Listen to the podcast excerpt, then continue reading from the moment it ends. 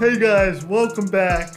We're here with another episode of the Kadei Achilas Pras Podcast. Episode 4, brand new format. We got a co-host. Nasty, introduce yourself. What's up, guys? I'm so excited to be here. My Heilige Yidin with Naftali, another Heilige Yid.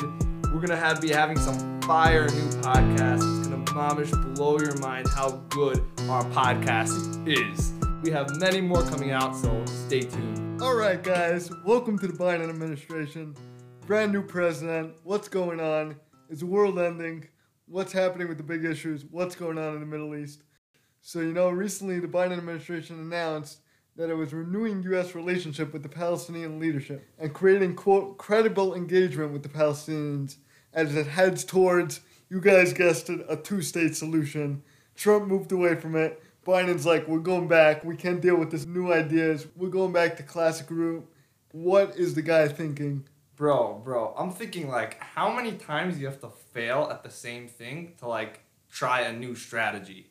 Like Trump finally got that we're done with that strategy because we're stuck in a loop. So like now we should try something else. But Biden's just like, no, we're going back to the old thing that never worked. Like what what is the guy thinking exactly? What's his like hava amina that this thing is gonna work? It's it's literally Absolutely makes no sense. Okay, so Richard Mills, the acting U.S. ambassador to the United Nations, told the UN Security Council like this. He said, "quote Under the new administration, the policy of the United States will be to, to support a mutually agreed two-state solution, one in which Israel lives in peace and security alongside a viable Palestinian state." Seriously, how many times have we heard that? Bro, endless amount of times. Those words are like freaking. uh, I can't think of a good mashal for that. It's just something that we heard over and over again, bro. What are these people thinking? And then you get into the details and it just gets worse and worse. So, what is Biden planning on doing? Basically, he laid down this three part plan. Number one, reopen the PLO diplomatic mission in Washington. Trump closed it down. He said, let's reopen it up. Number two, he said, let's reopen up the consulate that the PLO had in Jerusalem. And number three, let's reallocate funds and let's give aid to the Palestinian people and the PLO. So basically, those are all three things that Trump shut down, and Biden's like, let's start it up again. Let's go back to this.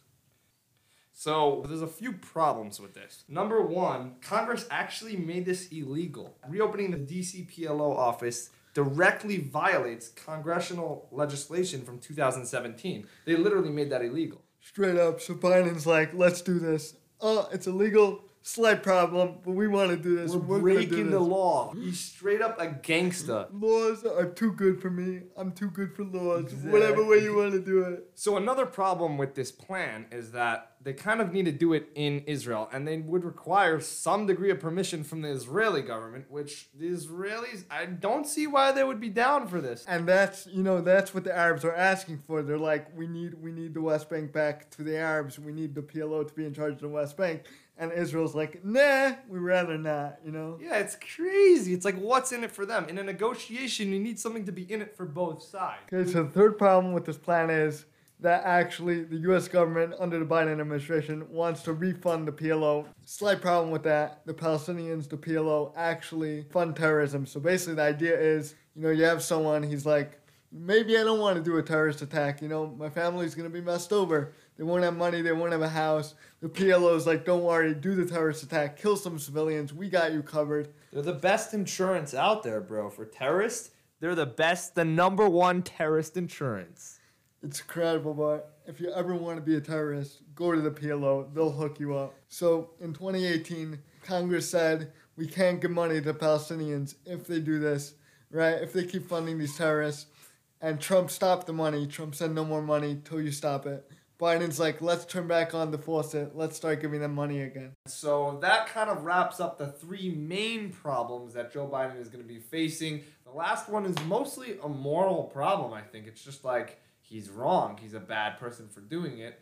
And I'm not sure how he's going to sleep at night. But then again, Joe Biden doesn't have much problem sleeping as we know him by Sleeping Joe. It's not for no reason. Okay, guys, that's a wrap, folks. Those are Joe Biden's issues. Keep up, subscribe to this podcast. Guys, seriously, subscribe. You don't want to be that guy that has no idea what he's talking about. You want to know the hack. You want to know what you're talking about. You don't want to sound like a shaita. All you have to do is take five minutes out of your day and you will know what you're talking about. You'll be involved in the Hawk and stay tuned for more. They'll be coming up multiple times a week. And this is the fastest growing Yeshivisha podcast in the nation. It's the best podcast in the world, probably. And really just listen to this freaking podcast. It's an awesome podcast. Stay in the hack, know what you're talking about, listen to our podcast, and life will be good. Yeah, Kadei Achilas Pras out. We out. We out, boy.